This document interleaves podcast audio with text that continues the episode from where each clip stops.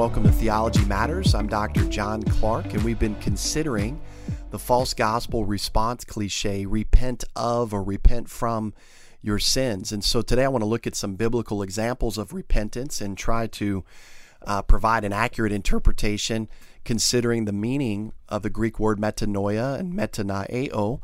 Um, but just as a as a reminder, you know the the phrase "repent of your sins" or "repent from your sins" is very problematic when it results uh, when it's used um, for uh, a prerequisite to be saved. In fact, when when most people say that you must repent of or repent from your sin in order to be saved, what they mean by that is a person must turn from sin. They've got to change their behavior. Now, they don't mean that a person must be perfect because they'll readily admit that's impossible, but they will say that you must be sinning less than you than you than you were before. Now, how this is measured biblically is a mystery. Nobody can point to a verse that says, "Oh yeah, here's the measuring stick for how that looks." And so, typically the argument is made that if one is still continually or habitually committing the same sin as they were before they are saved, then they never really repented of that sin. Now, if that's the case, how many times can one commit a sin after they get saved before it's considered habitual? Would that be once a year, once a month, once a week? Um, and I've got a question for those that would teach repentance in this way. What if someone commits a new sin after they got saved than they did before they got saved? What then? You know, I know many five year old boys um, that get saved at five. They put their faith in Christ and, um, and and you know they never struggled with lust before they were 5 but they started struggling with lust when they got into their teenage years does that mean that that person was never saved because a new sin uh, developed after they got saved than before they got saved. You you just it gets into a very cloudy area. And so if repentance requires some level of improving one's spirituality by sinning less, then you can you can see that this response is a works gospel requiring someone to clean up their life in order to be saved or in order to stay saved or in order to prove out that they're truly saved. And so, again, if I have to do something ongoing to keep myself saved, then who's actually doing the saving, me or Jesus? Um, and again, it, it, it comes back to me. It's taking our focus off of the finished work of Jesus Christ. So let's look at a couple passages. Matthew chapter 3, verse 2, uh, with John the Baptist. And every time we see the word repentance in the Bible, we should be asking ourselves what one question What was the biblical author or speaker telling his audience to change their mind about? So Matthew 3 2 says this Repent, for the kingdom of heaven is at hand. And so, what we know about John the Baptist is that he was the prophesied forerunner of the Messiah. His ministry was to make his path straight, the Messiah's, and to prepare the nation of Israel to receive their Messiah so that he could come and establish their long awaited kingdom on earth. However, we know that by the John the Baptist time, the Jewish people, uh, via their religious leaders, were confused and they were in error as to how a Jewish person would enter this kingdom.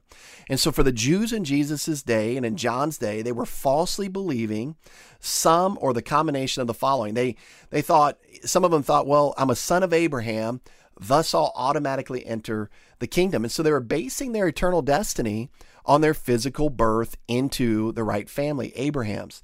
Some thought if they were circumcised, they would automatically enter the kingdom. Again, they were basing their eternal destiny on a religious ritual.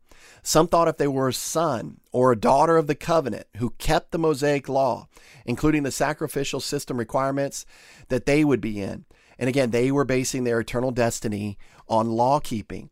Unfortunately for these Jewish people, none of these things could provide them with what he or she really needed. They needed a righteousness equal to God's righteousness. In fact, Jesus' Sermon on the Mount, he says that the righteousness needed to enter the kingdom would have to exceed that of the scribes and Pharisees. And the only way to obtain it would be if God provided it himself. And you know, this is why Jesus told one of the most religious Jews of his day, Nicodemus, that he needed to be born again or born from above. Nicodemus needed a divine solution to his righteousness issue, and so he needed a new birth which would provide God's righteousness for him. In fact, this new birth, effectuated by faith in the finished work of Jesus Christ, which um, we see in John 3 14 through 16, secured God's righteousness for anyone who believe would believe. In fact, um, as we see from the Old Testament, this was exactly how Abraham obtained righteousness equal to God's righteousness. This is how David obtained a righteousness equal to God's righteousness. Romans 4 teaches us about that. So, what was John um, in Matthew 3 telling his readers to change their mind about? Well, let's let Scripture explain Scripture. Let's go to Acts chapter 19, verse 4 where the Apostle Paul actually runs into some disciples of John the Baptist in the city of Ephesus. And I'll let Paul explain what John the Baptist's message of repentance was all about. This is what he says in Acts 19, verse 4. Then Paul said, John indeed baptized with a baptism of repentance, saying to the people that they should believe on him who would come after him, that is, on Christ Jesus. So, what were they to change their mind about? They were to change their mind about the method to get into the kingdom. What were they trusting in? Well, we look, the Jewish culture was trusting in their birth or their circumcision, their ritual, or the fact that they were trying to keep the law, and they needed to reject those methods getting into the kingdom they needed to change their mind about that and they needed to put their faith in Jesus Christ, the Messiah, so they might be born again and gain entrance into the kingdom of God. Another example of the word repentance, very popular uh, example, is found in Acts 2 38. And so Acts 2 38 says this Then Peter said to them, Repent and let every one of you be baptized in the name of Jesus Christ for the remission of sins, and you shall receive the gift of the Holy Spirit. And so, again, use of the word repent. What did the original author, the original speaker intend for the original audience to understand? What was he telling them to change their mind about? Well, Peter was preaching to the same group of Jews who had 50 days earlier condemned Jesus Christ to a criminal's death on the cross. He tells his audience they needed to repent. So, again, what did they need to change their mind about? Well, as you read through Peter's sermon, you can see that the issue Peter's audience needed to change their mind about was the identity of Jesus Christ. 50 days earlier, they believed he was worthy of death because he was a messianic impostor and a false Messiah. They needed to change their mind about Jesus, believing that he was indeed the long awaited, prophesied Messiah from the scriptures. And let's look at Peter's sermon. Let's go to verse 22. It says, Men of Israel, hear these words Jesus of Nazareth, a man attested by God to you by miracles, wonders, and signs which God did through him in your midst, as you yourselves also know, him being delivered by the determined purpose and foreknowledge of God, you have taken by lawless hands, have crucified and put to death whom God raised up, having loosened the pains of death, because it was not possible that he should be held by it. Jump down to verse 29. Men and brethren, let me speak freely to you of the patriarch David, that he is both dead and buried, and his tomb is with us to this day.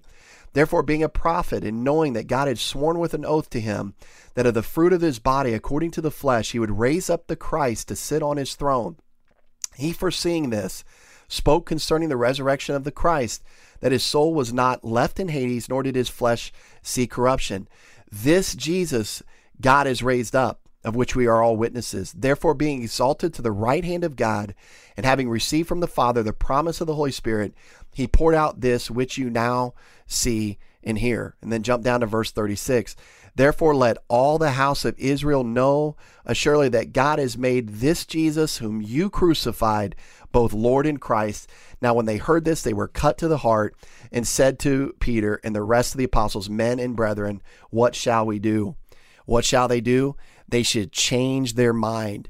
The very man they condemned to die 50 days earlier is the very man that the God of their fathers, Abraham, Isaac, and Jacob, had made both Lord, meaning that he is God, that he is he is fully God, and that he is the Christ, he is the promised Messiah from the Old Testament.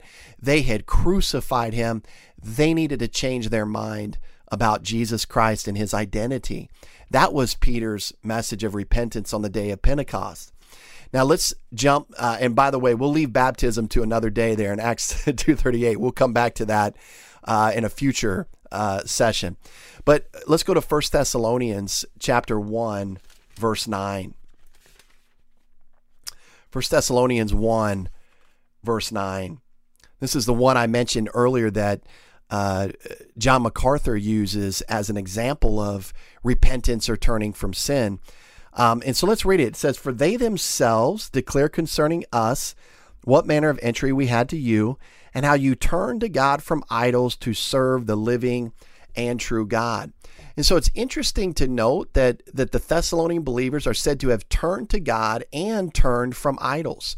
And so what we see is that apparently some of the God fearing Gentiles who were saved while attending synagogue services must have been sampling Judaism and were still polytheistic in nature. Remember when Paul went to Thessalonica, he he went to that city just like he did every city on his missionary journeys, and he and he started at the synagogue. And so there must have been some God-fearing Gentiles in those synagogues listening to Paul's um, teaching regarding the Messiah, that the fact that the Christ, as, as the text says in Acts 17, had to suffer and die.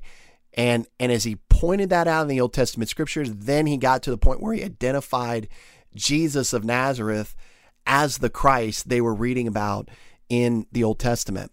And so even even the true God-fearing Gentiles may have still been struggling with the cultural pull towards polytheism. We know that that was an issue for many Gentile Christians to to get sucked back into the polytheistic culture of their day. But it's important to note, as I mentioned earlier when we were talking about John MacArthur, as it relates to 1 Thessalonians 1 9, that the Greek word metanoia, typically translated repentance, is not even found in this verse. Many Bible teachers will use this very verse incorrectly uh, as a verse to support uh, or, or give an example or give a proof text of biblical repentance. And this verse does not even contain the word for repentance. Obviously, a change of mind led to this subsequent change of action, but they are not one and the same thing. And so, subsequent to the Thessalonian believers putting their faith in Christ, um, we gathered that they had made a clean break um, from polytheism. They had they had turned from idols. Maybe they had gotten rid of them. Maybe like the group in Ephesus where they burned their magic books. Um, they had made a clean break from polytheism and had turned to God. Um, and that was obviously precipitated by a change of mind. But the word repentance and a change of behavior are two separate things. And the word repentance is not even found in that verse. And let's look at one more example of the word repentance. And let's go all the way to Revelation. We're going to look at Revelation chapter 3 in verse 19. Revelation 3:19 and it says this as many uh, as I love I rebuke and chasten. Therefore, be zealous and repent. Now, first of all, in this passage, it's really important to note that the verse is spoken uh, to a church in Laodicea. In other words, Jesus is telling believers that they need to repent or change their minds about something. He's not telling unbelievers what what they must do to be saved. We've talked about this passage before when we were looking at asking Jesus into your heart and showing that Revelation 3:20 doesn't teach that because this is instruction to a church. It's not instruction to unbelievers on how to get saved. So the question again, what did they need to change their mind about? Well, let's look at the G, uh, the the report that Jesus gives of their of their spiritual state in verses 15 through 17.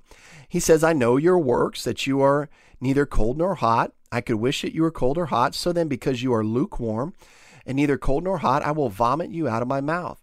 Because you say, I am rich, have become wealthy, and have need of nothing, and do not know that you are wretched, miserable, poor, blind, and naked.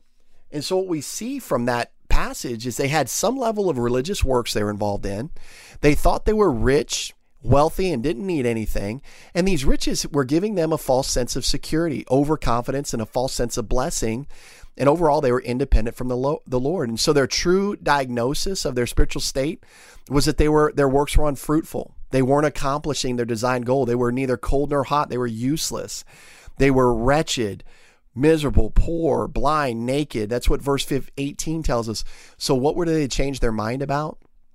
They were to change their mind about their current spiritual state recognize their dire spiritual situation. See, they thought they were in the spiritual penthouse and they were actually in the spiritual ICU. They were in big trouble uh, in terms of how they were thinking and how they viewed themselves. And so I hope that's been helpful on the study of repentance.